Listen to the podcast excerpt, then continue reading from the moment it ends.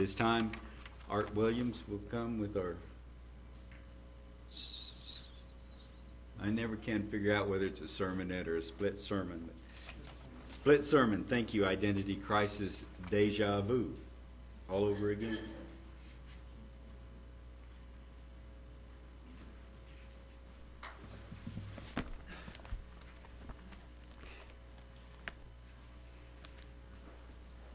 Who are you?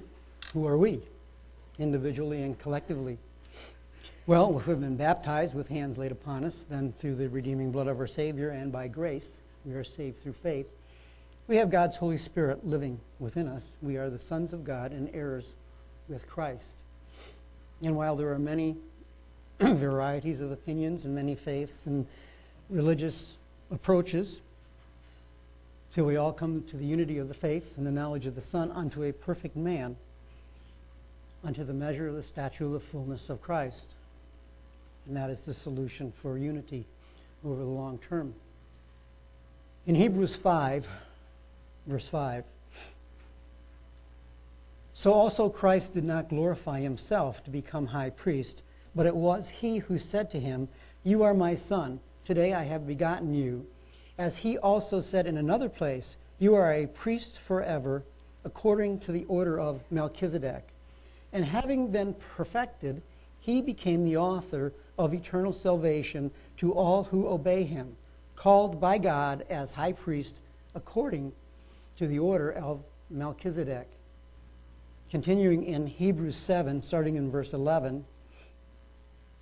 Therefore, if perfection were through the Levitical priesthood, for under it the people received the law, what further need was there that another priest should rise according to the order of Melchizedek, and not be called according to the order of Aaron? For the priesthood being changed, of necessity there is also a change of the law. For he of whom these things are spoken belongs to another tribe, from which no man has officiated at the altar. For it is evident that our Lord arose from Judah, of which tribe Moses spoke nothing concerning the priesthood, who has come not according to the law of a fleshly commandment, but according to the law of an endless life. For on the one hand, there is an annulling of the former commandment because of its weakness and unprofitableness. For the law was made nothing, the law made nothing perfect. On the other hand, there is the bringing in of a better hope through which we draw near to God. The law was given nationally to ancient Israel for them to become a model nation before the world. The blessings promised to them were physical. And as we just read, the law made nothing perfect. In Galatians 3 24 and 25, wherefore the law was our schoolmaster to bring us unto Christ, that we might be justified by faith. But after that faith is come, we are no longer under a schoolmaster. This is the beginning of the better hope through which we become closer to God. With that event, the death of Christ, the better promises of hope become real. And the confusion between the spiritual intent of the law and the legalism of the law, that which makes us legally compliant to the letter of the law. Guidelines are given in the New Testament. Paul taught the New Testament churches to keep the holy days. Conclusion When Jesus taught Paul in Arabia, he did not tell him to stop keeping the holy days. Hence, we don't need a doctrinal committee to tell us what to do. And there are a number of other examples that we can draw the same conclusions from.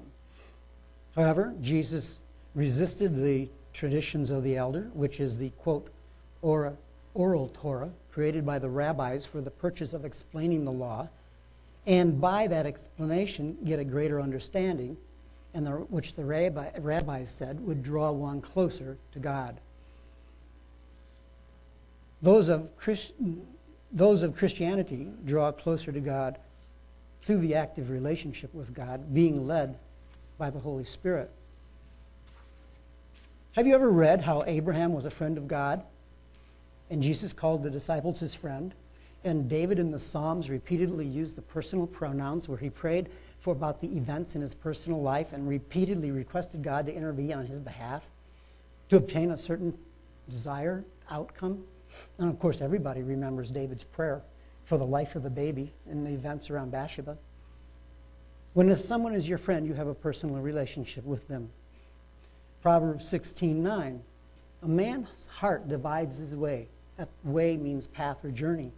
But the Lord directs his steps. The steps are the little small increments of a longer journey, and the Lord is there guiding them. He, he doesn't necessarily do that without you inviting him in, however. The more you ask and invite him in, you ask for his advice and for his input, for any will or purpose that he might want to fulfill through you. That gives meaning to life. It is allowing God to have a say with his will and purpose as manifested in your life's endeavors, outside of religious practices and study. Having a personal relationship with God has nothing to do with establishing your own personal law or moral code, right or wrong. Jesus said to keep his words and the commandments, and we endeavor to do that, but not by the letter of the law, but rather through the spiritual intent of the law. Have you not read how Moses negotiated with God? In Exodus 32, 7 through 14, God was ready to destroy Israel and make a new nation from Moses. And, and God says to Moses, Your people have sinned, indicating God has disowned Israel. Moses replies to God and says, Your people have sinned, placing the ownership of Israel right back on God. Moses then continued on pointing out to God the ramifications if God was to destroy Israel and start a new nation from Moses. God relented and changed his mind. In Ecclesiastes 3, it says, To everything there is a season and a time, to every purpose under heaven. Do you want to make decisions regarding purposes and timing on your own without inquiring of God to determine if he has any preference or input? He may have a will and purpose to work things out through you that you're unaware of. Then again, he may not care at all. Philippians 2:13 For it is God which works in you both to will and to do of his good pleasure. John 16:13 Howbeit when he the spirit of truth is come he will guide you into all truth. I want to stop at that word truth because so often we get sidetracked into spiritual issues that word truth means both objectively and subjectively. And it is under any consideration or reality or certainty. It may be duties of man on, in, in regards to moral and religious truth, or it can be simply a reality, a fact, and a certainty in any situation. And it can also mean truth as in personal ex- excellence candor of mind, free from affection, pretense, sim- simulation, falsehood, and deceit. Continuing with the scripture, into all truth. For he shall not speak of himself, but whatsoever he shall hear, that shall he speak, and he will show you things to come. Continuing in Galatians 5:14, for all the law is fulfilled in one word, even this: Thou shalt love thy neighbor as thyself. Now, the last oh, I don't know, six weeks or so, there have been a couple of new words that have been thrown around here in our congregation. One is that, one is the Torah. The Torah means instructions or teaching. In the English, it's referred to as the Pentateuch. However, in rabbinic literature, the word Torah denotes the first five books that is written law and an oral Torah that is spoken. The oral, oral Torah consists of interpretations and amplifications which according to rabbinic tradition have been handed down from generation to generation and now embodied in the Talmud and the Midrash. Now, in the first five books, God says in Deuteronomy 12:32, "Whatsoever thing I have commanded you, observe to do it. Thou shalt not add thereto, nor diminish therefrom." And in James 2:10, we are reminded for whoever shall keep the whole law and yet offend in one point is guilty of it all. In Luke 4 4, this is a scripture that has been used to show us that we should keep all the law of Moses. And it's Jesus is speaking, and he says, It is written that man shall not live by bread alone, but by every word of God. In the scripture, Jesus says written, so he's referring to the written word of God. And the term word means spoken word. And therefore, we conclude this is the law of Moses that he's talking about because Moses spoke the word of God. I'm sorry, God spoke his words to Moses, who then wrote it down. This is not referring to the oral Torah. He made the statement while being tempted by Jesus. The place was ancient Israel, and the time was shortly before he began his ministry. Now, the law of Moses includes many things sacrificial law, religious law, criminal law, civil law, and governmental laws. The sacrificial laws were done away, of course, by the sacrifice of Christ, changing the priesthood and changing the law, which you've already read. The criminal and civil laws in the laws of Moses are in conflict with the laws of the land.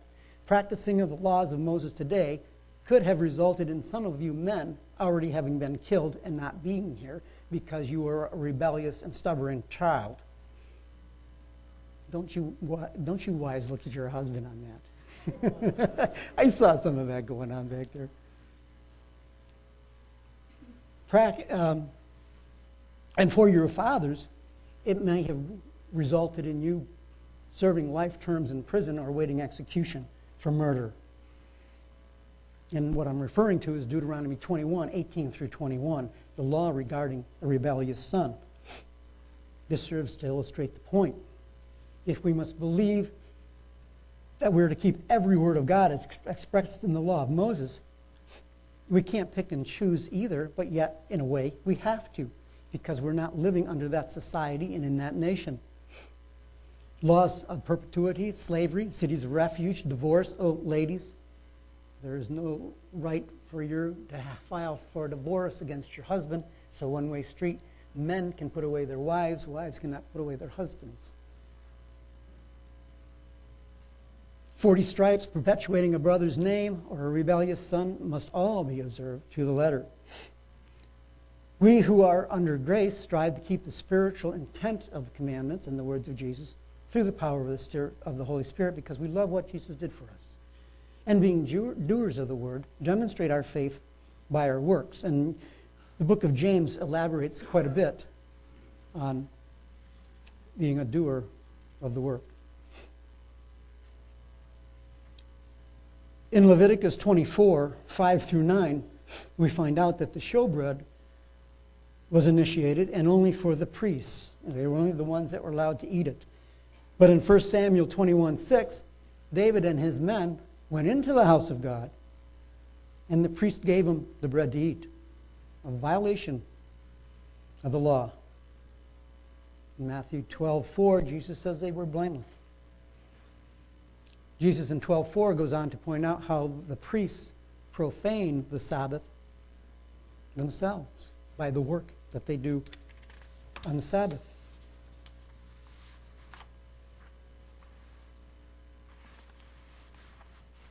Paul addresses an issue that he had.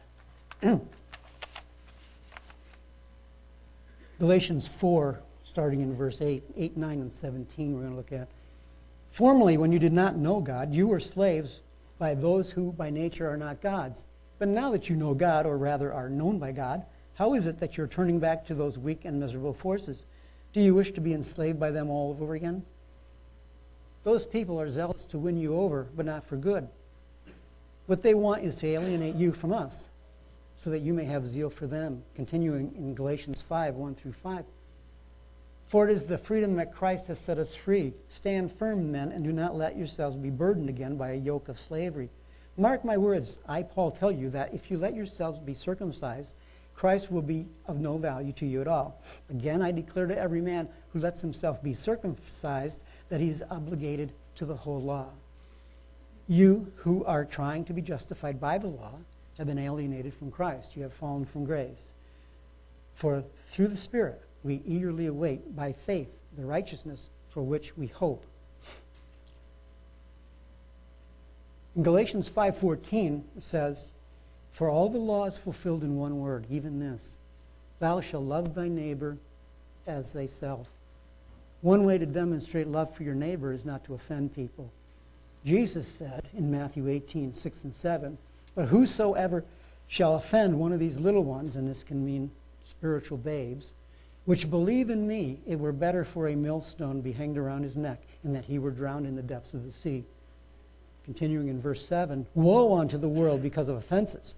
For it must needs be that offenses come, but woe to that man by whom the offense comes. And Jesus continues in Luke 7 46 47, giving us more insight on love. Entering, uh, coming in in the middle of the conversation here, you did, not, you did not put oil on my head, but she has poured perfume on my feet. Therefore I tell you, her many sins have been forgiven, as her great love has shown. But whosoever has been forgive, give, given little loves little. If we fail to have an awareness of the forgiveness and grace that He so graciously bestows upon us, we will be lacking love. It is through this personal relationship with Jesus, seeking Him to lead us to see the full magnitude of grace and forgiveness He has bestowed upon us, that we increase our love. And he goes on and we're going to skip on up to a different subject a little bit here about speaking in foreign languages in 1 Corinthians 14, 4 through 5, and verse 9.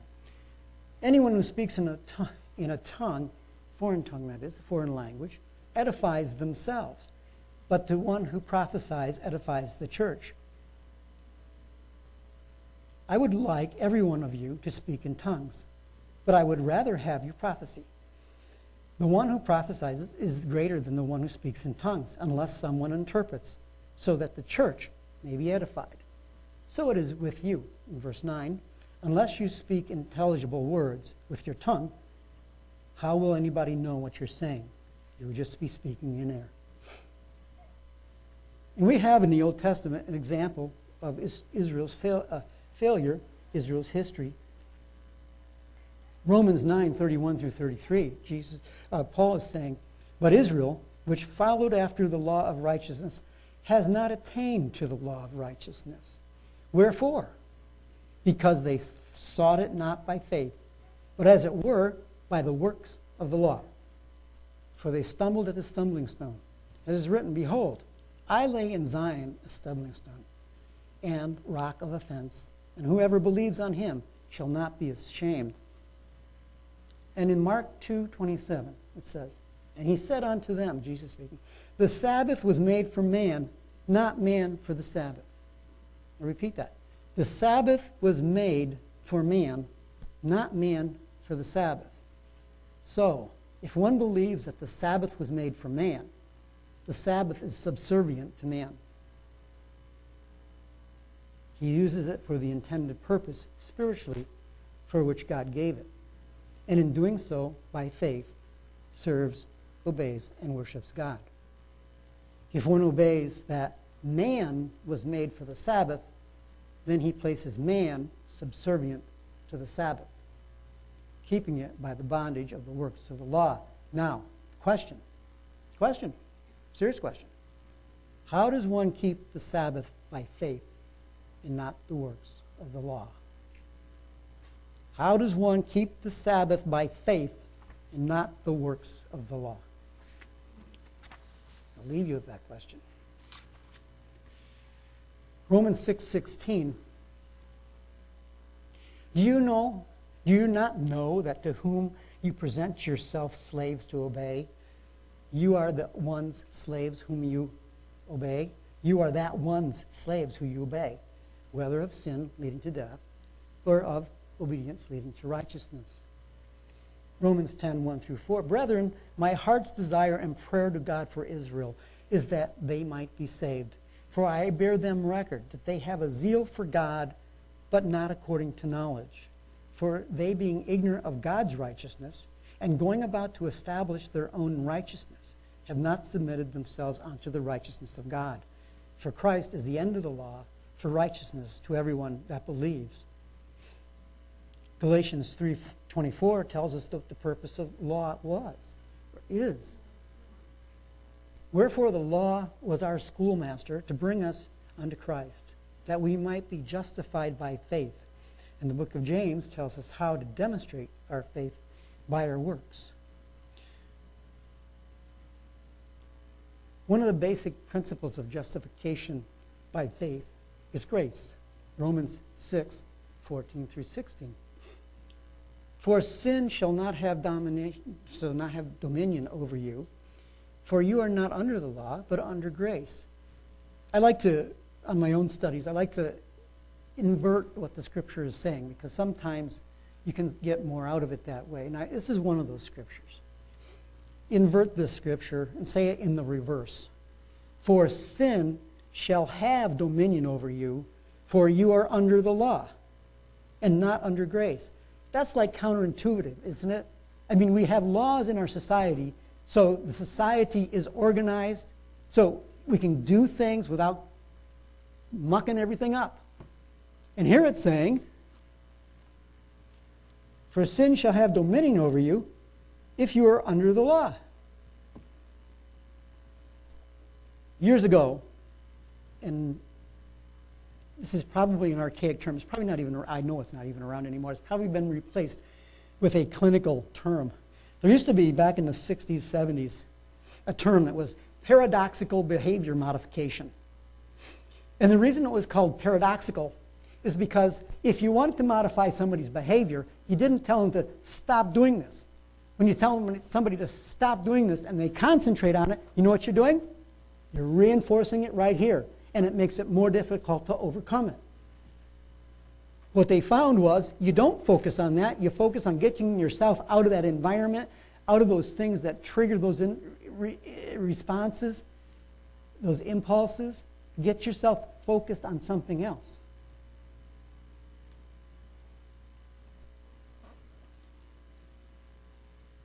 For sin shall not have dominion over you, for you are not under the law, but under grace. Continuing on in the next scripture. What then? Shall we sin because we're not under the law, but under grace? God forbid. Know ye not that whom ye yield yourselves servants to obey, his servants you are to whom you obey, whether of sin unto death, obedience unto righteousness. So, are you a servant of the law, or are you a servant of God? And how does one differentiate between those two? Because instructions are lessons, sometimes laws. John 14, 21. He that has my commandments and keeps them, he it is that, I, that loves me. And he that loves me shall be loved by my Father, and I will love him and will manifest myself to him. John 14, 23. Jesus answered and said unto him, If a man love me, he will keep my words and my Father will love him, and we will come unto him and make our abode with him. Two instructions keep my commandments, keep my words.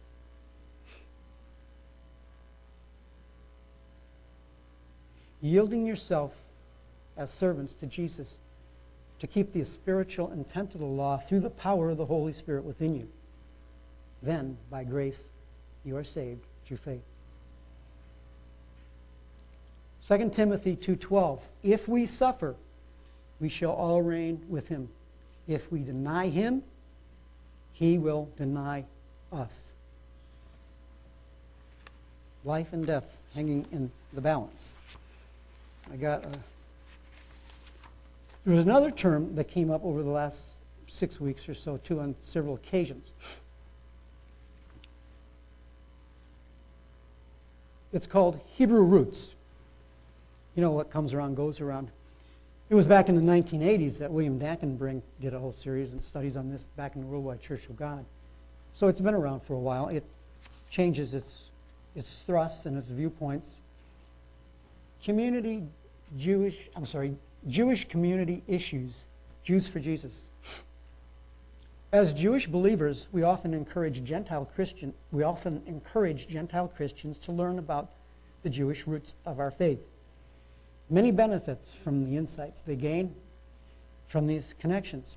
However, a growing segment of believers are demonstrating an excessive interest in Jewish roots, which can be harmful to the spiritual growth. Hebrew roots or Jewish roots movements refer to various organizations with a common, common emphasis on recovering the original Jewishness of Christianity. This recovery comes through studying the Bible in its Jewish context, observing the Torah, keeping the Sabbath and the festivals, avoiding the paganism of Christianity, affirming the existence of original Hebrew language gospels, and in some cases, denigrating the Greek text of the New Test- the Greek text of the New Testament. Writers such as Roy Blizzard, David Bivin, Brad Young, Robert Lindsey have given much impetus to this movement.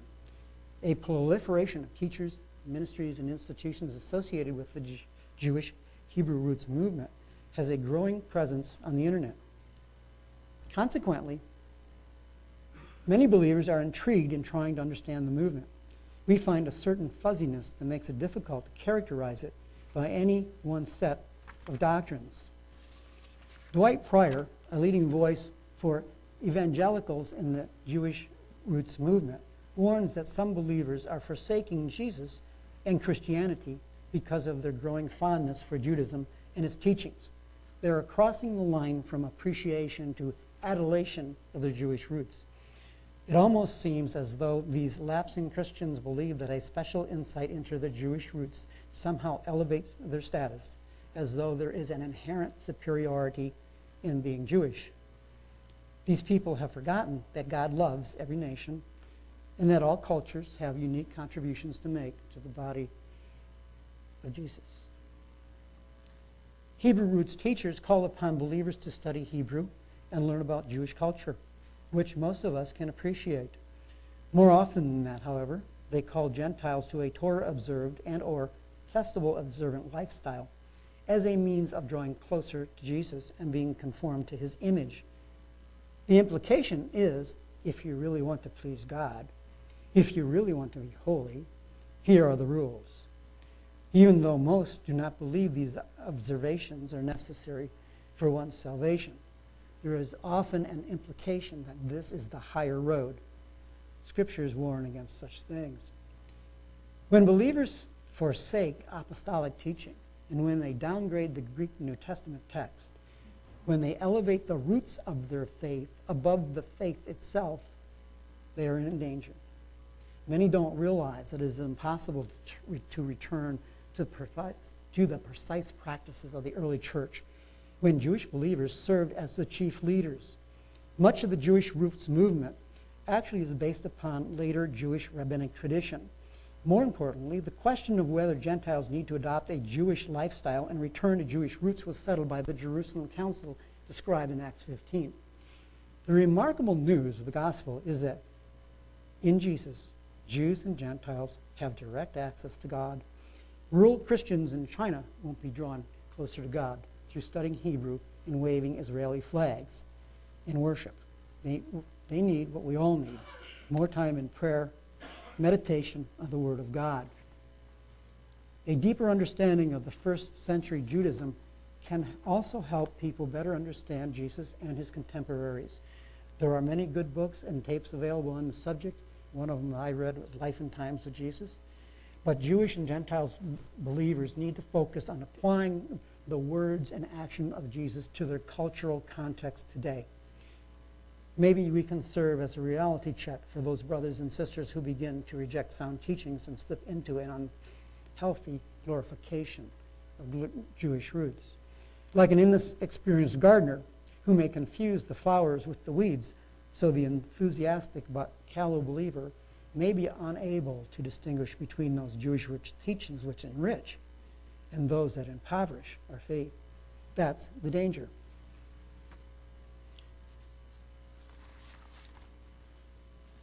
Jesus says in Revelation 22 16, I, Jesus, have sent my angel to testify unto you these things in the churches. I am the root and the offspring of David and the bright morning star. In 1 Corinthians 10 4, and, all, and did all drink the same spiritual drink, for they drank of that spiritual rock that followed them, and that rock was Christ. 1 Corinthians 3:11. For other foundation can no man lay than that is laid, which is Jesus Christ. The root, the foundation, and the rock for Christianity is Christ. If you wish to practice a pure religion, it's interesting. Because in James 1:27 he says, "Pure religion undefiled before God and the Father is this: to visit the fatherless and the widow in their affliction, and to keep himself unspotted from the world." Interesting. He doesn't say anything about theology in there. He doesn't say anything about religion. He doesn't even say anything about worshiping, other than to keep yourself unspotted from the world.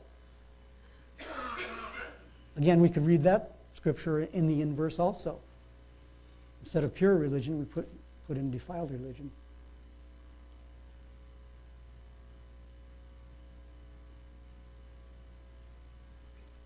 The identity of true believers is found in Christ, in Jesus.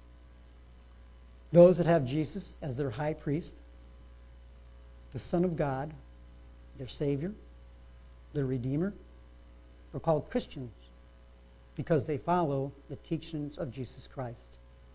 They worship Him in spirit and in truth while seeking to fulfill the commandments and by His Word, by faith through love, by making manifest through the power of the Holy Spirit love, joy, peace, long suffering, gentleness, goodness, faith, meekness, and temperance.